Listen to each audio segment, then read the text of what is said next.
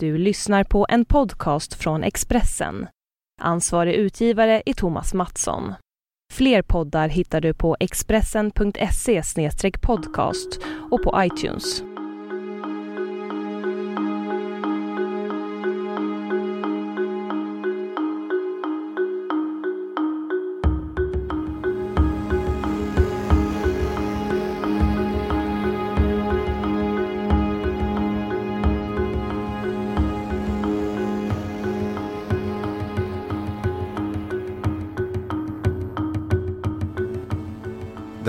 Här av Expressens reportage IS. Välkommen till terrorns rike. Jag heter Karl Frid Kleberg och är utrikesreporter på Expressen.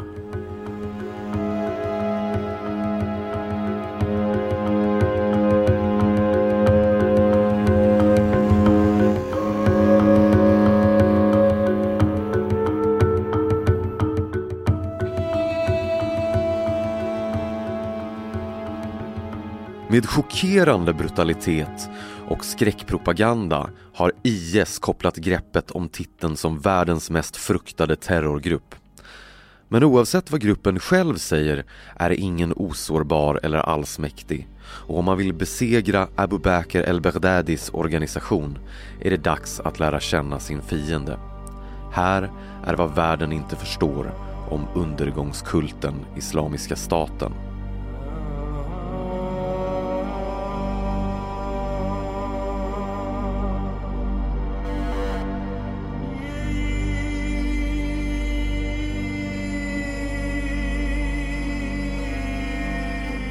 Kapitel 1 Undergångskulten Det hade kunnat vara en vacker dag. Tänk ljusa fält och rullande kullar som breder ut sig ända bort mot horisonten där de möter en perfekt klarblå himmel. Det hade kunnat vara en vacker dag om det inte var för blodet som vid den svartklädda gestaltens fötter färgar den dammiga jorden mörkt röd.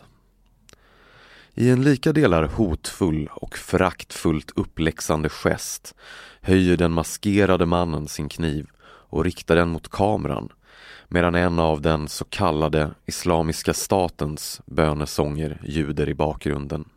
Vid den maskerade mannens fötter ligger amerikanske hjälparbetaren Peter Kassigs avhuggna huvud. Här står vi och begraver den första amerikanske korsriddaren i Dabik ivrigt inväntandes att resten av era arméer anländer, säger så kallade Jihad John, IS numera dödade bödel, vars riktiga namn var Mohammed El-Nwazi. Det är med den här sortens skräckpropaganda som sunnimuslimskt extremistiska IS har etablerat sig som världens idag mest fruktade terrororganisation. Men i Mwazis ord ligger mer än bara ett hot. Legenden om Dabek, en anspråkslös prick på den syriska kartan drygt en mil från Turkiet, är legenden om jordens undergång. Det är här i Dabek som den avgörande sista striden, enligt en profetia som tillskrivs profeten Muhammed, ska utkämpas innan domedagsklockan tickar mot midnatt. Även IS engelskspråkiga propagandamagasin har fått sitt namn från orten och det är här de av omvärlden avskydda jihadisterna inte bara inväntar apokalypsen utan också gör sitt yttersta för att påskynda den. Ja, om man nu tror att IS utan vidare köper sin egen propaganda, vilket man inte bör ta för givet. Men medan omvärlden frenetiskt söker efter ett sätt att krossa den i princip kategoriskt terrorstämplade gruppen blir det viktigt att reflektera över vad IS faktiskt är en långt mer skräckinjagande varelse än den grupp som för 16 år sedan bildades i afghanska Herat.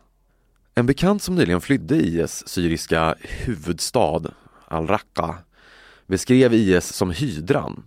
Ett monster med inte bara ett utan flera farliga huvuden som måste huggas av. Välkommen till terrorns rike. Inte en stat, men långt farligare än bara vilken terrorgrupp som helst.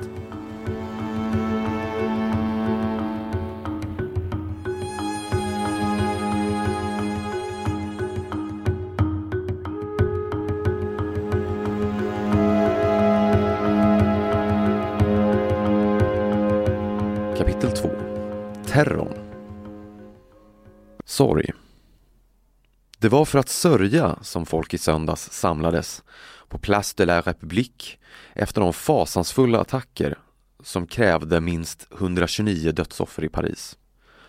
Runt ett hav av blommor trängdes parisare för att tända ljus och för att ägna offren en tanke. Offren för vad den franska regeringen fördömer inte bara som ett terrordåd utan också som en krigshandling. En man höjer sin telefon för att fotografera ljuset som kvinnan bredvid håller när skarpa smällar plötsligt hörs och panik utbryter. På ett ögonblick kastar sig folkmassan fram och börjar springa i rädsla för vad man tror är nya skott. Det kommer senare att visa sig vara ett falskt alarm orsakat av fyrverkerier som någon med minst sagt tveksamt sinne för humor utlöst. Paris invånare betonar vikten av att leva vidare och att inte låta sig kuvas. I min beslutsamhet att bekämpa terrorism vill jag att Frankrike ska fortsätta vara sig självt, sa president François Hollande i ett tal efter attackerna. Barbarerna som attackerade Frankrike vill förstöra det. De kommer inte att få det att ändras. Men staden är på helspänn. Om än bara för ett ögonblick så har gärningsmännen uppnått ett av sina mål. Att sprida skräck. I vad man brukar beskriva som väst är det till stor del genom attacker som den i Frankrike som IS gjort sig ökända. Nyligen har IS också tagit på sig en annan attack med offer främst från ett annat europeiskt land. Det ryska passagerarflygplan som kraschade i Egypten. Förutom Frankrike har attacker inspirerade av IS under de senaste åren genomförts i USA, Danmark och Australien. Och IS gör i regel sitt bästa för att ta åt sig, om man får kalla det, äran, även där det är tveksamt att gruppen ska ha känt till dådet på förhand. När självmordsbombaren Taimur Abdelwahab den 11 december 2010 spränger sig själv i luften i centrala Stockholm är det en föregångare till IS han påstår sig tillhöra. Det är också samma grupp som 2007 sätter ett pris på Lars Vilks huvud. Men utan att förminska de hemska dåd IS begått i västländer så bleknar den listan jämfört med alla blodiga dåd IS begått i den egna regionen. Särskilt mot shia-muslimer som tillhör islams andra stora gren. Syrien, Irak, Libanon, Jemen, Saudiarabien, Libyen, Tunisien, Turkiet och ännu fler. Listan är lång och växer årligen när IS expanderar sina aktiviteter över regionen. Grupper gör anspråk på territorier i en rad länder, bland annat Libyen, Egypten, Jemen och Afghanistan. Men även i fler länder som Algeriet, Ryssland och Nigeria där ökända Boko Haram härjar, som nyligen svor IS trohet, har ställt sig bakom IS och sagt sig tillhöra organisationen. De är inte så starka i fråga om inflytande, däremot i fråga om hur rädda folk är för dem säger Hisham al-Omaisi som är politisk analytiker i den jemenitiska huvudstaden Sanaa. Och han nämner attacker mot moskéer som ett konkret exempel. Deras attacker har varit katastrofala och i kombination med vad folk hör från Irak har det fyllt folk med skräck till den grad att en del ironiskt nog klagar att det var bättre förr med al-Qaida. Om man skiljer IS terror, som kommer i många olika former, från resten av dess krigsapparat så fyller terrorn flera funktioner. För det första skadar man fiender inte bara fysiskt utan också psykologiskt. För det andra så använder man de här attackerna i propagandasyfte för att ge intrycket av att man kan slå var som helst, när som helst. Och IS vill utmåla sig som den farligaste islamistgruppen av dem alla. Det fungerar i sin tur som en sorts skrämmande reklam som hjälper IS locka till sig rekryter och pengar genom att etablera sig som den globala jihadismens marknadsledare. För det tredje kan det vara ett försök att avskräcka politiskt, till exempel att avskräcka länder från att flygbomba IS styrkor i ja, Syrien och Irak. IS framhåller ju gärna själva att attacker är ett straff för angrepp mot muslimer. Men det är väldigt tveksamt om IS ens själva tror sig påverka på det sättet. En del experter beskriver idag attackerna i Paris som ett tecken på att det går dåligt för IS i Syrien och Irak. Dåd som de i Paris är ett sätt för IS att inte medge nederlagen, anser Charlie Winter som är Mellanöstern-expert vid den Londonbaserade tankesmedjan Quilliam Foundation och ledande expert på IS propaganda. De vill verka vara på offensiven hela tiden och det är därför vi ser dem slå på det här sättet, säger han. De behöver ge bilden av ett övertag hela tiden. Vissa bedömare går så långt som att tala om ett skifte där IS nu fokuserar mer på internationell terror och mindre på att bygga sina territorier i Mellanöstern. Men de här två sakerna går inte att ställa mot varandra. De är båda delar av IS som organisation. Dessa två sidor av IS utesluter inte varandra. Det är helt tänkbart för IS att samtidigt visa upp sina egna områden som en utopi och samtidigt attackera fiender utomlands, säger Charlie Winter. På onsdagen meddelade IS i sitt propagandamagasin Dabik att man mördat flera ur gruppens utländska gisslan. Den här gången norske Ole Johan Grimsgård samt kinesiske Fang Jinghui. IS är med andra ord en komplex organisation med flera olika samspelande delar. Men om IS till stor del byggt sin ökändhet genom mer traditionella terrorattacker runt om i världen så är det en annan nyckeldel gruppens brutala krig på hemmaplan. Det är genom erövringar på slagfältet som IS på allvar lade grunden för sin självutropade stat, som de själva ser det. Och det är efter IS militära framryckningar som många av de absolut mest skräckinjagande övergreppen har begåtts.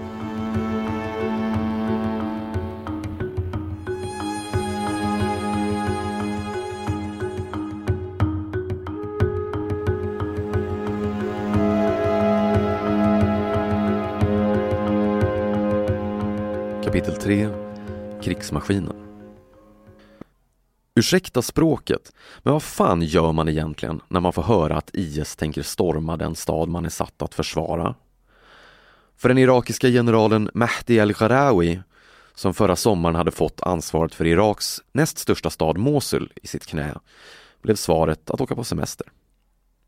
Med tanke på IS brutala rykte kanske man kan ha i alla fall lite förståelse för generalens agerande Särskilt med tanke på att han fått smeknamnet Monstret i Mosul för sitt milt sagt hårdhänta agerande gentemot stadens sunnimuslimska befolkning och knappast kunde vänta sig någon nåd i en stad där IS länge haft en stark närvaro under ytan.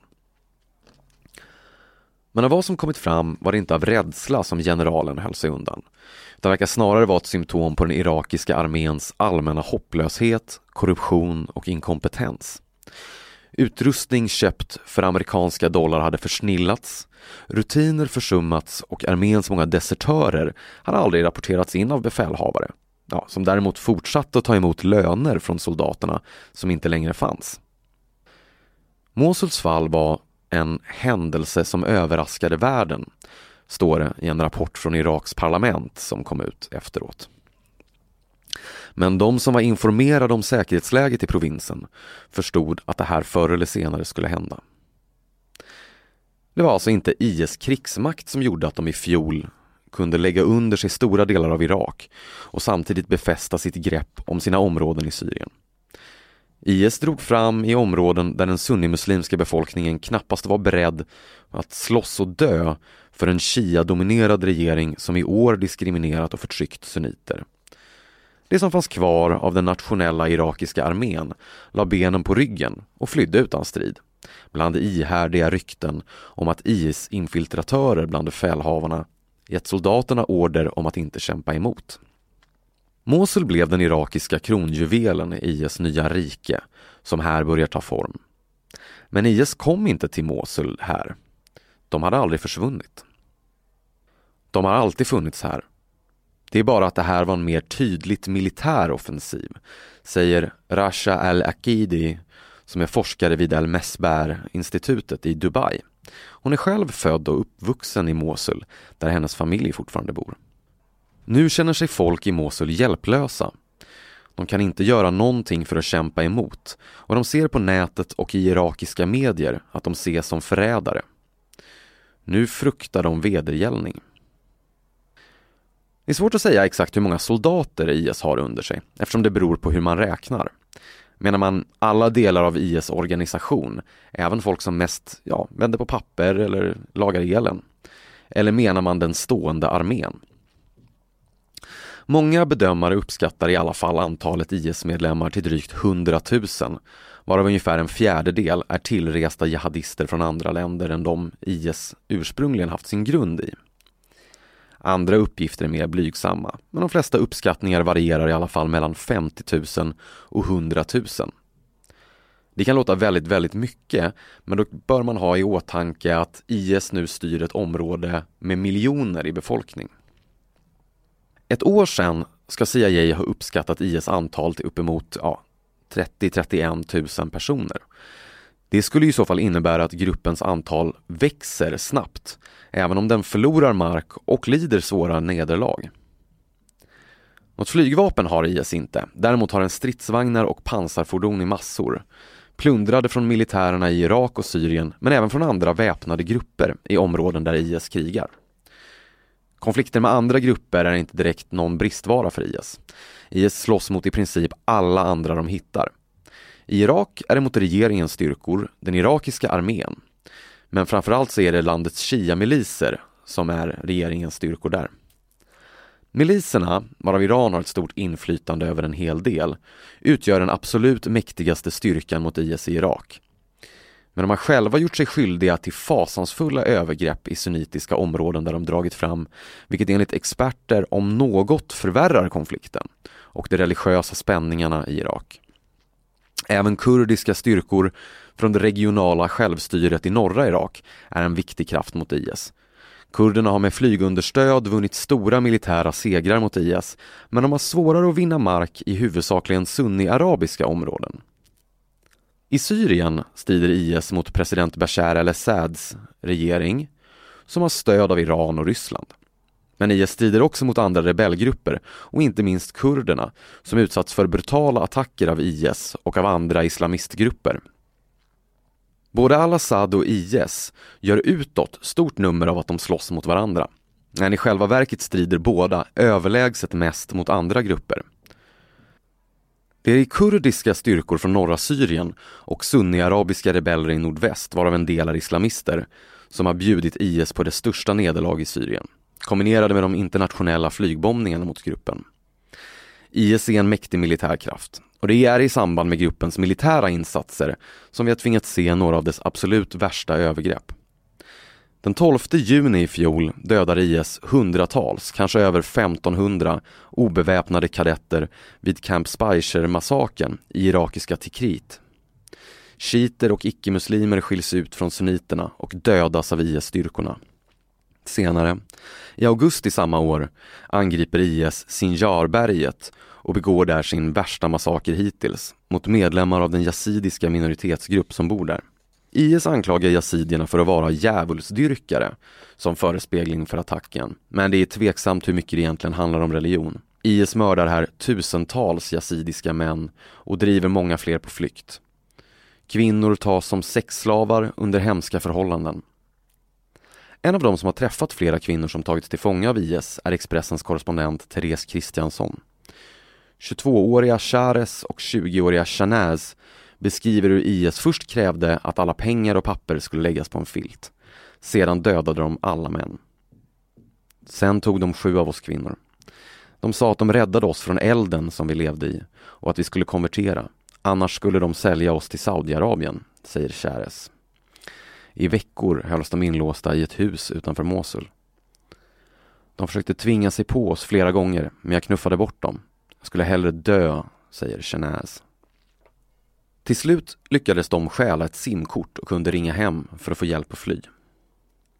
Nyligen återtog kurdiska styrkor Sinjar med stöd av den internationella koalitionens flygbombningar. Det var ett bäst nederlag för IS, men så länge IS fortfarande finns i Mosul utgör de ett hot enligt Umed Sabah, som är talesman för presidenten i Iraks kurdiska självstyre, Massoud Barzani. Insatsen för att befria Shingal, som Sinjar heter på kurdiska, var höjdpunkten på den här befrielseprocessen. Peshmergas har besegrat och begravt myten om IS som oförstörbara, säger Sabah i ett mejl. IS för ett krig mot alla, även i Syrien. Flera boende i regimkontrollerade syriska områden som jag har talat med vittnar om utbredd rädsla. Det handlar delvis om de självmordsbombningar och andra attacker som IS utför, men också om en rädsla för vad som händer om IS eller andra extremister tar makten i Syrien. Majid, en ung student från Latakia som inte vill ge sitt riktiga namn, beskriver en ständig känsla av skräck. Även om det enligt honom har blivit något bättre sedan Ryssland gav sig in i kriget för att stötta president Bashar al-Assads regim. Majid kommer, precis som al-Assad, från minoritetsgruppen alawiter som IS förföljer brutalt. Regionen genomgår ett riktigt helvete. Inte ens helvetet hade varit värre än vad det är här nu, säger han. Jag tror inte att det kommer lösa sig på tio år. Det kommer ta längre än så. Majid betonar samtidigt att känslan av hot inte föddes med IS utan det kom i inbördeskrigets början. De här sakerna hänger ju ihop. Det är inte bara IS som mördar medlemmar av minoritetsgrupper. Islamiska grupper som Nusrafronten och till och med rebeller i den så kallade Fria Syriska armén har begått hemska övergrepp, säger han. En av de saker som skiljer IS från de många andra syriska väpnade grupperna är den höga andelen utlänningar som strider i dess led. Det är främlingarna, ghurabe på arabiska, de som lämnat sina hemländer för att under IS svarta flagga utkämpa ett apokalyptiskt sista krig. Eller kanske mest plundra och terrorisera där de kan.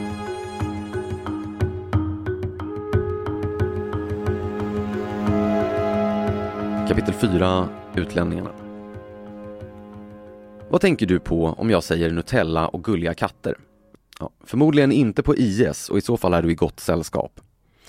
En växande samling bilder på skäggiga IS-jihadister som med en kalasjnikov i ena näven och en burk sliskig nougatkräm i andra poserade glatt i Syrien och Irak väckte i fjol därmed förvirrade reaktioner. Ja, ungefär som man kan förvänta sig. Samtidigt kastade det nu stängda Twitterkontot Islamiska kattstaten ur sig bilder på jihadister som här kallades Miao Jahedin, som poserade med kattungar. Tonen är lättsam, skämtsam till och med, trots de hemska övergrepp som männen kan ha gjort sig skyldiga till. Månader senare rapporterade amerikanska CNN i ett allmänt hånat tv-inslag att IS lockar kvinnor med kattungar och Nutella. CNNs beskrivning kan ha varit förenklad och lite dumförklarande, men den var inte helt fel i sak. Både kattungar och Nutella har förekommit i IS propaganda, om än mest som ett skämt. Det säger nog mer oroande om gruppen och dess utländska anhängare än vad många vill medge. Att en hel del av de tillresta jihadisterna har växt upp i exempelvis Sverige och trots sina hemska brott så gillar de ungefär samma saker som vilken 20-åring som helst. Deras handlingar må vara monstruösa, men individerna skrattar åt samma internethumor och äter samma skräpmat som folk i gemen. Av samma skäl bör listan över vad svenska jihadister i Syrien saknat mest inte förvåna. Fiskpinnar, köttbullar och potatisgratäng nämnde en i fjol för Expressens Kassem Hamadé. Finns ingen motsättning. Det är svårt att säga exakt hur stor del av IS som är tillresta utifrån. Det beror på hur man definierar att vara med i IS. Är alla som åker till IS-kontrollerade områden IS-jihadister eller måste man ta upp vapen för att räknas? En vanligt förekommande siffra är ändå att uppemot 30 000 utlänningar rest till Syrien för att strida med väpnade grupper.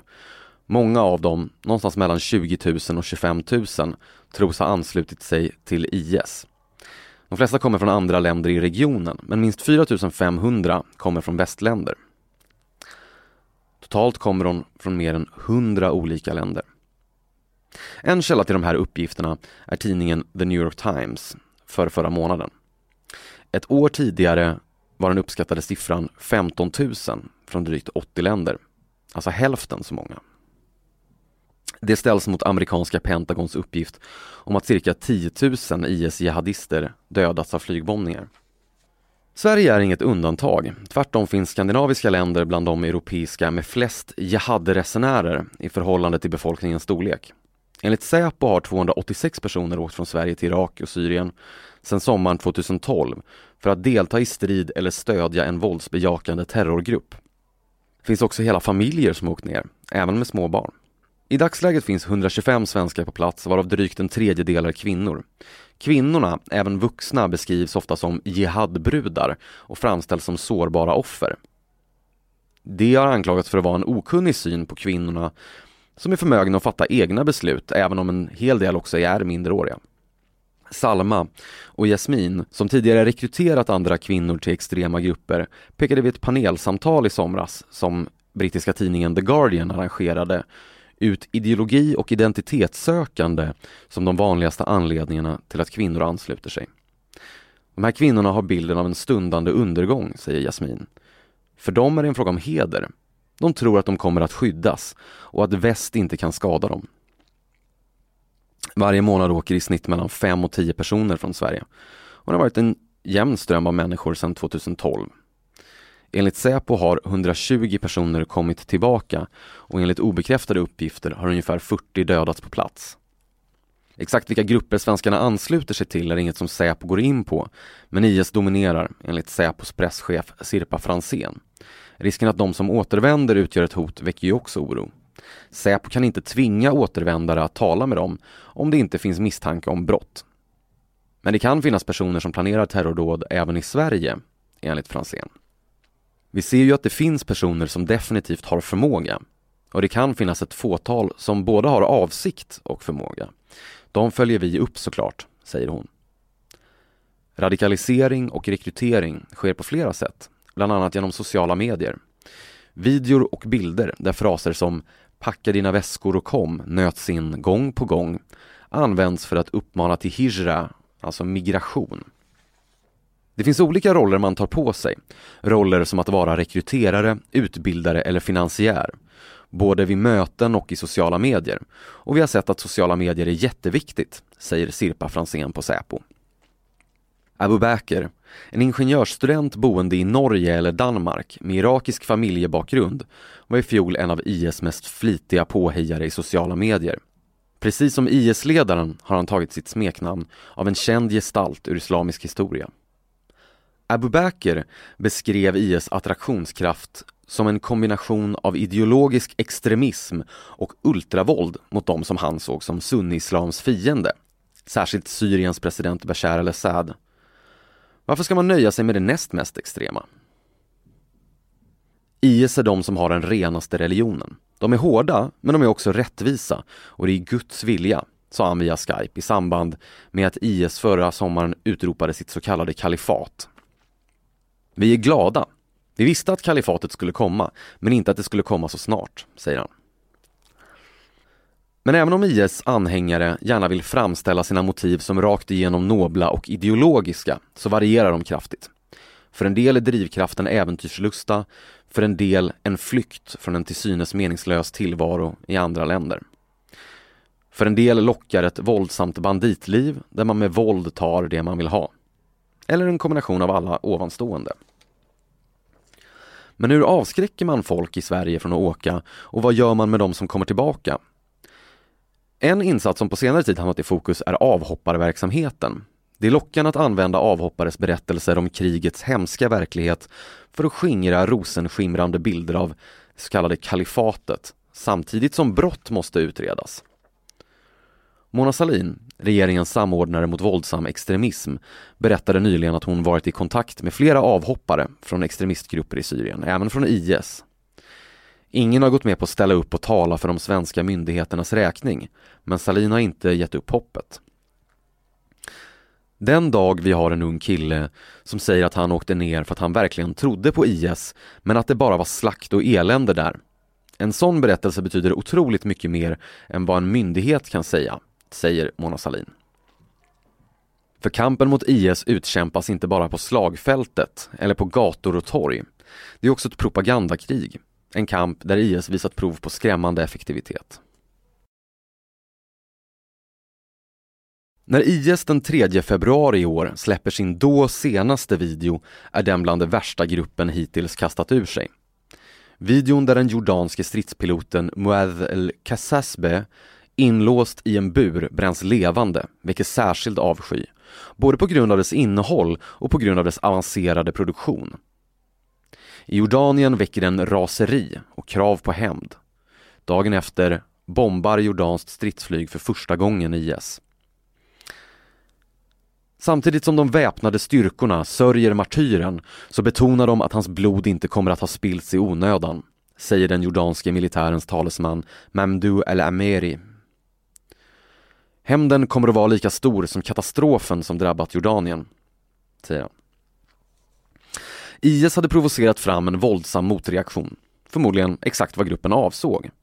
Varje gång IS hittar ett nytt sätt att chockera så är det en del bedömare som säger att IS den här gången har gått för långt och att de på något sätt har felbedömt motreaktionen. Det stämmer inte, enligt experten Charlie Winter vid Quilliam Foundation.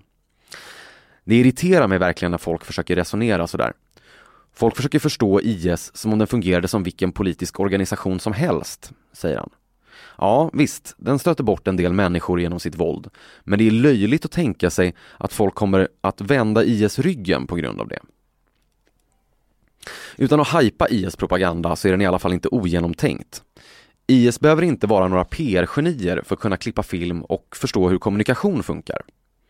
Trots dess, ja, ofta beskrivs som medeltida ideal är medlemmarna inga grottmänniskor och det är en på många sätt modern organisation. Användningen av skräckpropaganda har dessutom kännetecknat IS genom dess 16 år långa livstid i olika skepnader. IS fick redan 2005 skäll från al-Qaidas huvudorganisation för sina brutala metoder.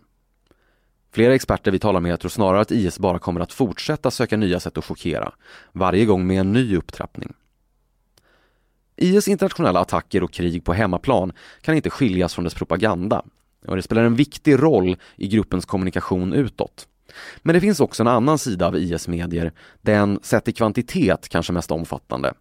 Det handlar om att framställa IS så kallade stat i så god dager som möjligt. Att måla upp bilden av en utopi som kan attrahera nya anhängare och hamra hem idén om att IS är mer än bara en terrorgrupp.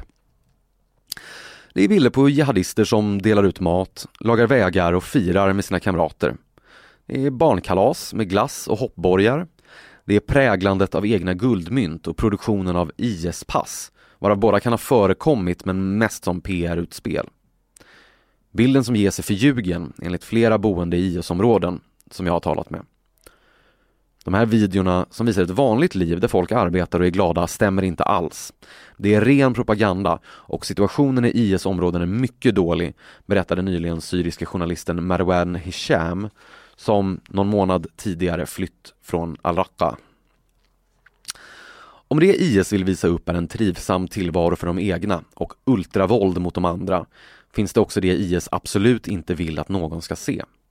Det är desertörer som desillusionerade lämnar gruppen eller det faktum att flyktingar hellre riskerar livet på Medelhavet än ansluter sig till IS påstådda utopi. Särskilt besvärliga för IS är rapporter om dess militära nederlag och gruppen, som alltid vill verka oövervinnlig, tappar idag mark. Stormen av IS-propaganda som har följt attackerna i Paris syftar delvis till att flytta fokus från IS militära nederlag, enligt Charlie Winter.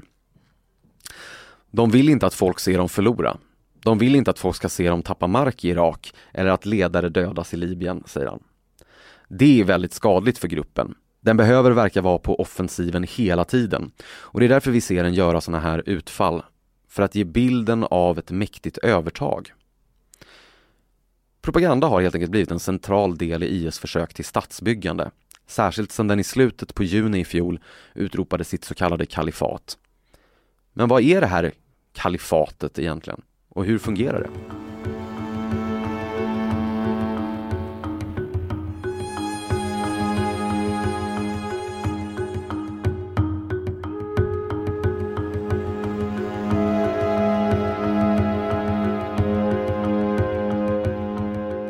Kapitel 6 Vad IS egentligen vill när IS den 29 juni 2014 utropar sitt så kallade kalifat och byter namn från Isis, det var då Islamiska staten i Irak och Syrien, till IS gör en verklighet av en dröm många jihadister haft, men sällan försökt omsätta i praktik.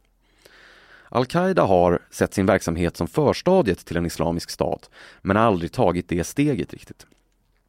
Det är helt enkelt svårt att upprätta en islamisk stat av den modell som IS och al-Qaida eftersträvar. Man stöter på motstånd från folket man gör anspråk på att styra. När IS utropar ledaren Abu Bakr al-Baghdadi till kalif innebär det, enligt IS alltså, att hela världens muslimer nu ska lyda honom.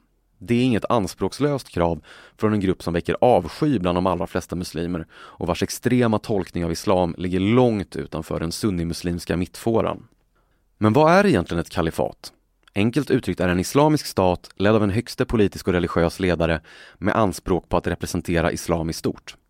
Konceptet har funnits i någon form under lejonparten av islams cirka 1400 år långa historia. Först att göra anspråk på titeln var Rashidunska kalifatet och det är från den första kalifen, Abu Bakr, som IS-ledaren tar sitt namn. Senast innan IS var det Osmanska riket som efter första världskriget övergick i Turkiet som beskrev sig som ett kalifat.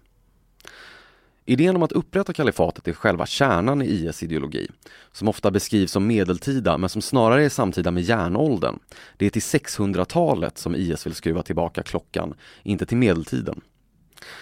Men en del medlemmar av IS kanske mest vill plundra och döda. Det finns också de som uppriktigt tror på gruppens ideologi. IS avfärdas ofta som icke-islamiska och dess tolkning av islam har fördömts av en lång rad islamiska auktoriteter. Det är fel att koppla samman IS ideologi med muslimer i stort eller att ställa muslimer överlag till svars för IS handlingar. Men det religiösa elementet kan man inte avfärda utan vidare och IS strösslar frikostigt sina uttalanden med hänvisningar till tron. IS ideologi är jihadistisk salafism. Det är en ultrakonservativ gren inom sunnislam som bygger på att efterlikna profeten och hans anhängare så mycket som möjligt. Samtidigt som man är snabb att peka ut andra som otrogna och ser våld som ett legitimt medel, vilket inte alla salafister gör. IS ideologi har också, som svenska Mellanösternexperten Bitta Hammargren påpekar på sin blogg, många beröringspunkter med den religiösa diktaturen Saudiarabiens salafistiska ideologi. Grymma straff och godtyckliga rättegångar är institutioner i båda system, vilket inte hindrar EU från att ha saudierna som viktigaste handelspartner i Mellanöstern, eller USA från att se kungadömet som en av sina viktigaste regionala allierade. Det viktiga egyptiska lärosätet Al-Azhar har dragit sig från att uttryckligen döma ut IS som avfällingar med hänvisningar till att Al-Azhar inte ska hålla på med sånt. Men framstående medlemmar av lärosätet har talat ut mot IS. IS representerar sannerligen inte muslimer, inte ens en bråkdel av dem. Det är bara en terroristorganisation. Det är ologiskt att denna grupp är den som åberopar kalifatet, sa Abdel Jalil Salem, tidigare representant för Egyptens religiösa donationsfond, i en intervju i fjol. Att utropa ett kalifat är för IS ett försök att koppla sig samman med vad man ser som en guldålder i islamisk historia och att tala till en önskan många muslimer ändå delar. Att dess anspråk är vilt överdrivna är en sak, men IS menar allvar med sin ideologi och i områden där IS styr kan man se dess stapplande försök till statsbyggnad. Men hur är det egentligen i IS kalifat? Det korta svaret är inte så kul som IS vill få det att verka.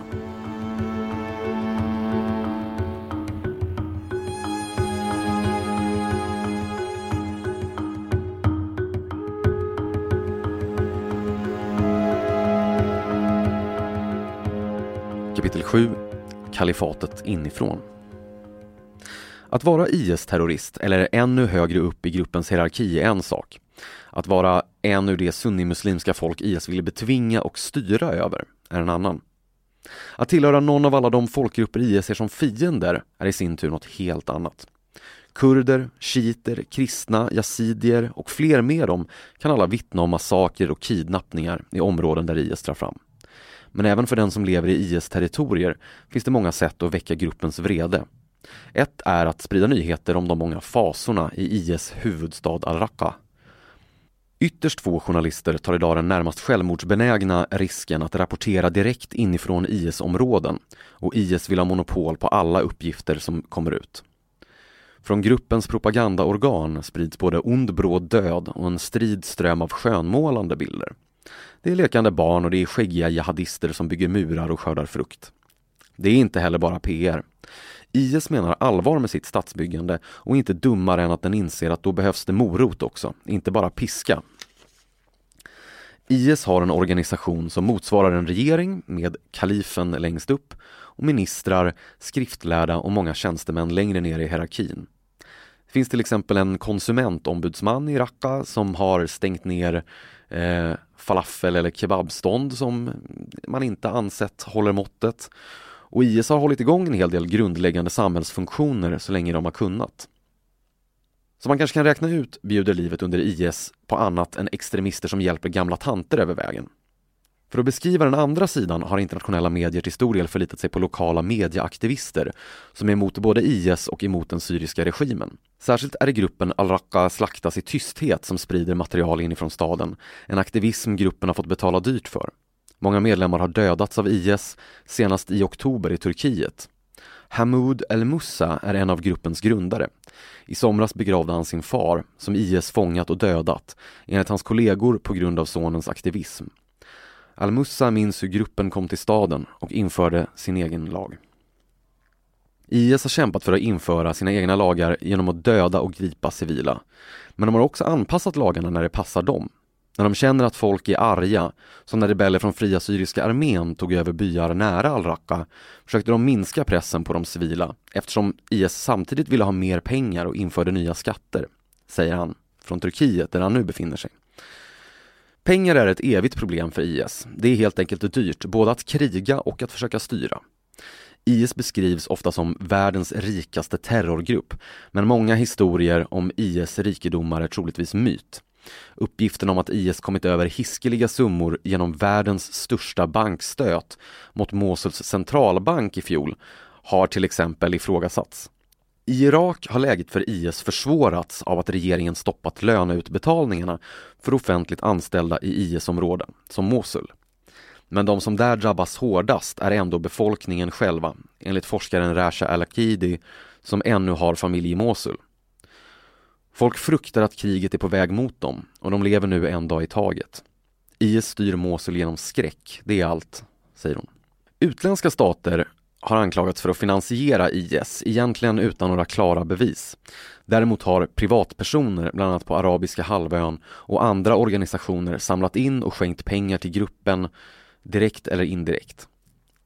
Men det är pengar från lokalbefolkningen, inte olja, antikviteter eller gåvor som är IS viktigaste inkomstkällor, enligt IS-experten Ayman Jawad El-Tamimi som har analyserat gruppens finansiella dokument. Det är skatter, konfiskering och sen olja och gas, de senare två mindre viktiga än de tidigare, skriver han i ett mejl. Gränsen mellan skatter, konfiskering och ren banditverksamhet är i fall som IS inte glasklart. Beskattning och konfiskering kan egentligen slås ihop under utpressning, säger Al-Tamimi, som konstaterar att det därmed vore den överlägset största inkomstkällan för IS. Att upprätta den här sortens rike och i förlängningen en stat med en kalif som ledare har länge varit IS ambition. Men vem är den här kalifen vars ledarskap IS vill påtvinga omvärlden? För att förstå det och var IS kommer ifrån måste man blicka tillbaka över ett decennium till 1999 då IS grundades.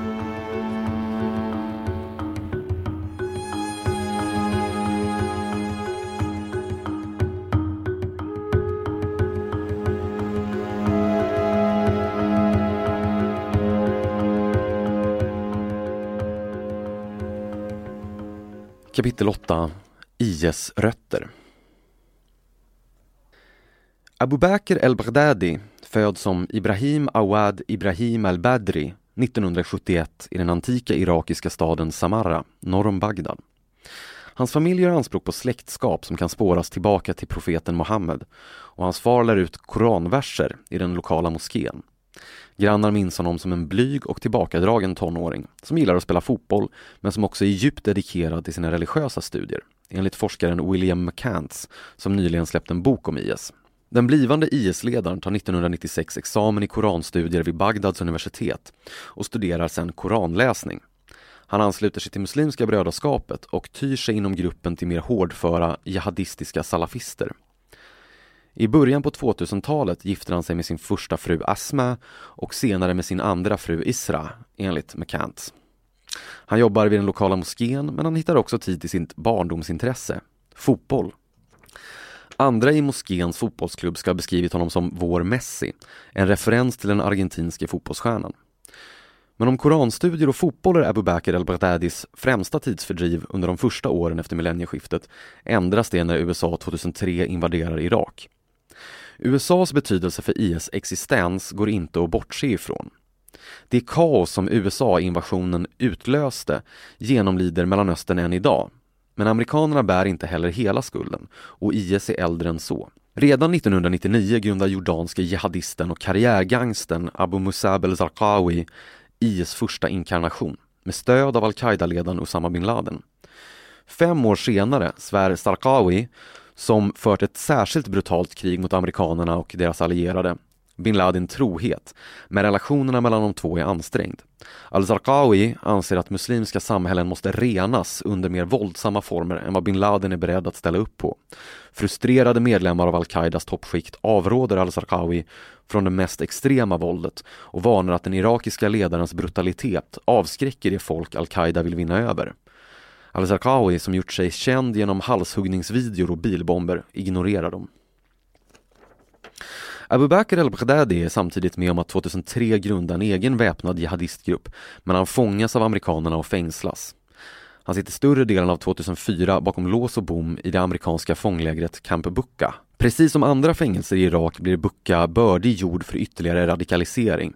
Det är en perfekt plats för att bygga det nätverk som lever vidare även utanför fängelsets stängsel. Grabbar, vi ses i New York blir Abu Bakr el-Baghdadis sista ord på väg ut från Buka enligt lägrets tidigare befälhavare. Någonstans här korsas al-Zarqawis och al-Baghdadis vägar. Al-Baghdadi börjar vandra på vägen mot ledarskapet för gruppen som nu heter Islamiska staten i Irak, alltså ISI. ISI försöker sig här för första gången på att styra i den irakiska provinsen Anbar. ISI misslyckas dock och besegras av det så kallade uppvaknandet, Sahwa på arabiska, där lokala sunnigrupper med amerikanskt stöd sluter sig samman mot extremisterna. Uppvaknandet ses idag som ett möjlig förlaga för att besegra IS i dess nuvarande form. I april 2010 blir Abu Bakr al-Baghdadi ledare för ISI som fortfarande slickar sina sår efter att ha blivit besegrade i Anbar. Vändningen kommer när kriget i Syrien utbryter och ISI skickar medlemmar för att grunda en lokal syrisk al-Qaida-gren, Nusrafronten. När ISI senare försöker ta över Nusrafronten utbryter en maktkamp med al-Qaidas centralorganisation och efter åtta månaders gräl blir de istället fiender. Snart därefter utropar IS sitt kalifat och brutala angrepp mot kurder, rebeller och andra grupper utförs. IS har nu etablerat sig som jihadismens nya trendiga franchise efter att ha petat ett mer mossigt al-Qaida från tronen. IS har utvecklats långt ifrån organisationens ursprung. Det är ingen stat, men det är inte heller bara en terrorgrupp eller ens bara en armé. I IS historia finns kanske några ledtrådar om hur gruppen kan bekämpas. En påminnelse om att den inte uppstod i fjol, men också en varning om att den redan har studsat tillbaka en gång när många hade räknat ut gruppen helt.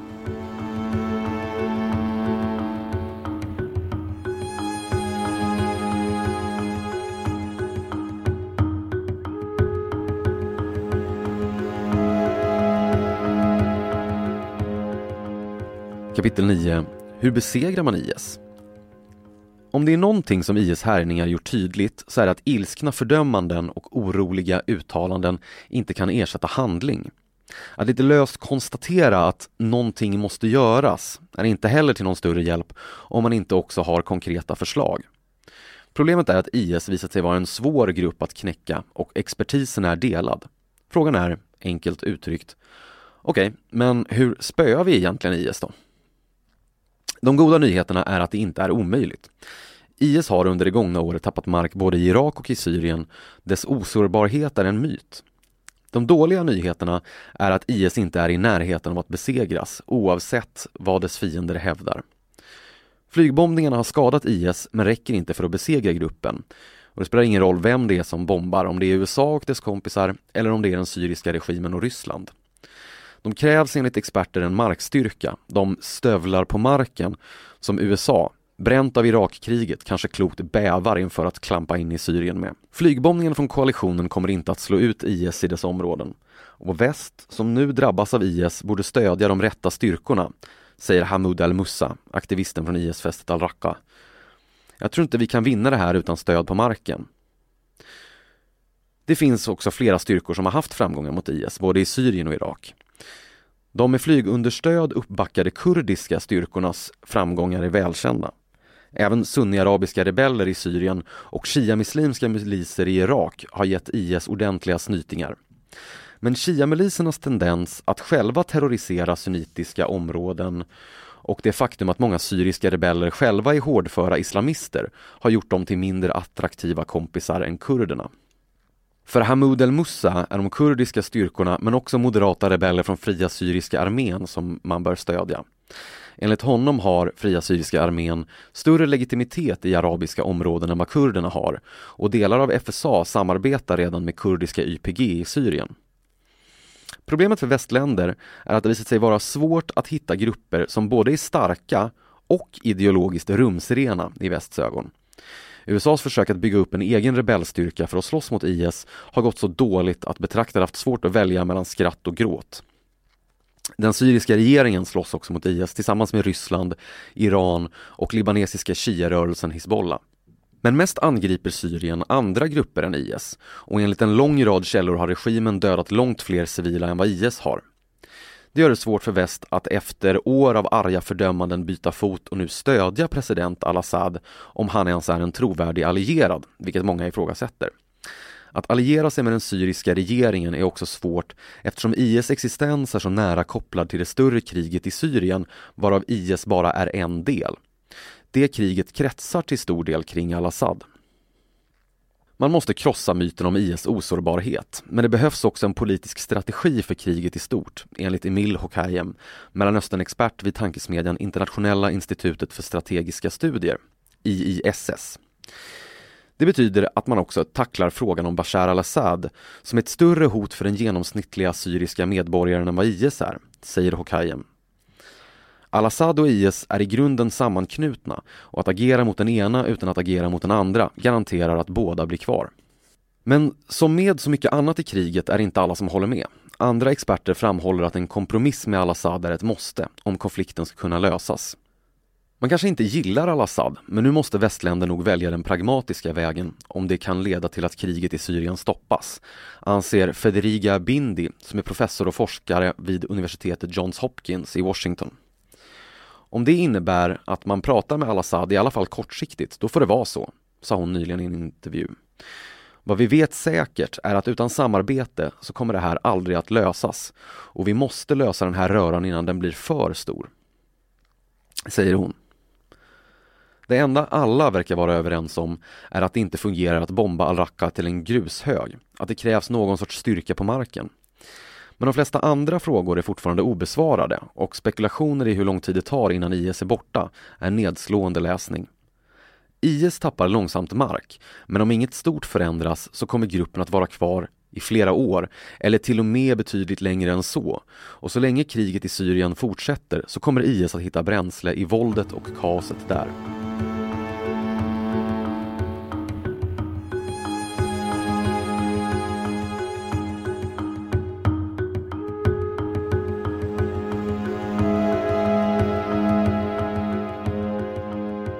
Kapitel 10 Ragnarök Med IS svarta fana fladdrandes över axeln vandrar en ensam svartklädd man över fälten i norra Syrien.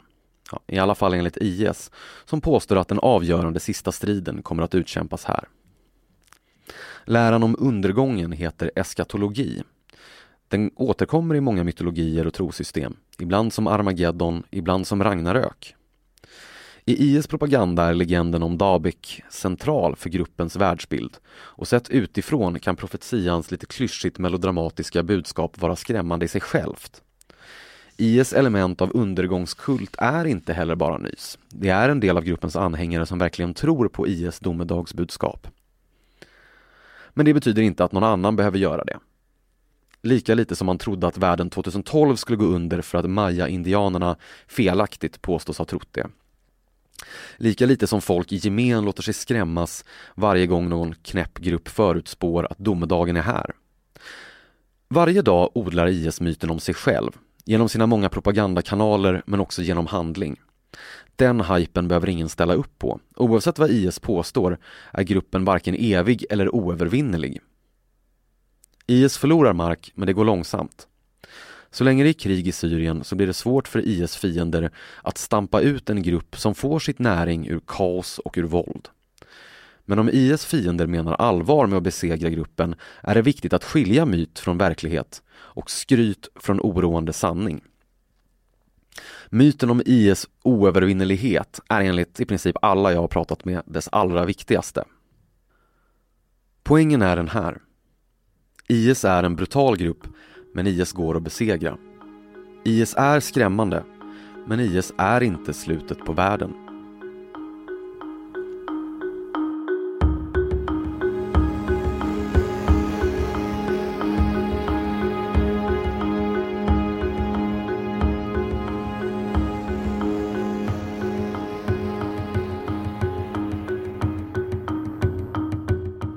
Du har lyssnat på en podcast från Expressen.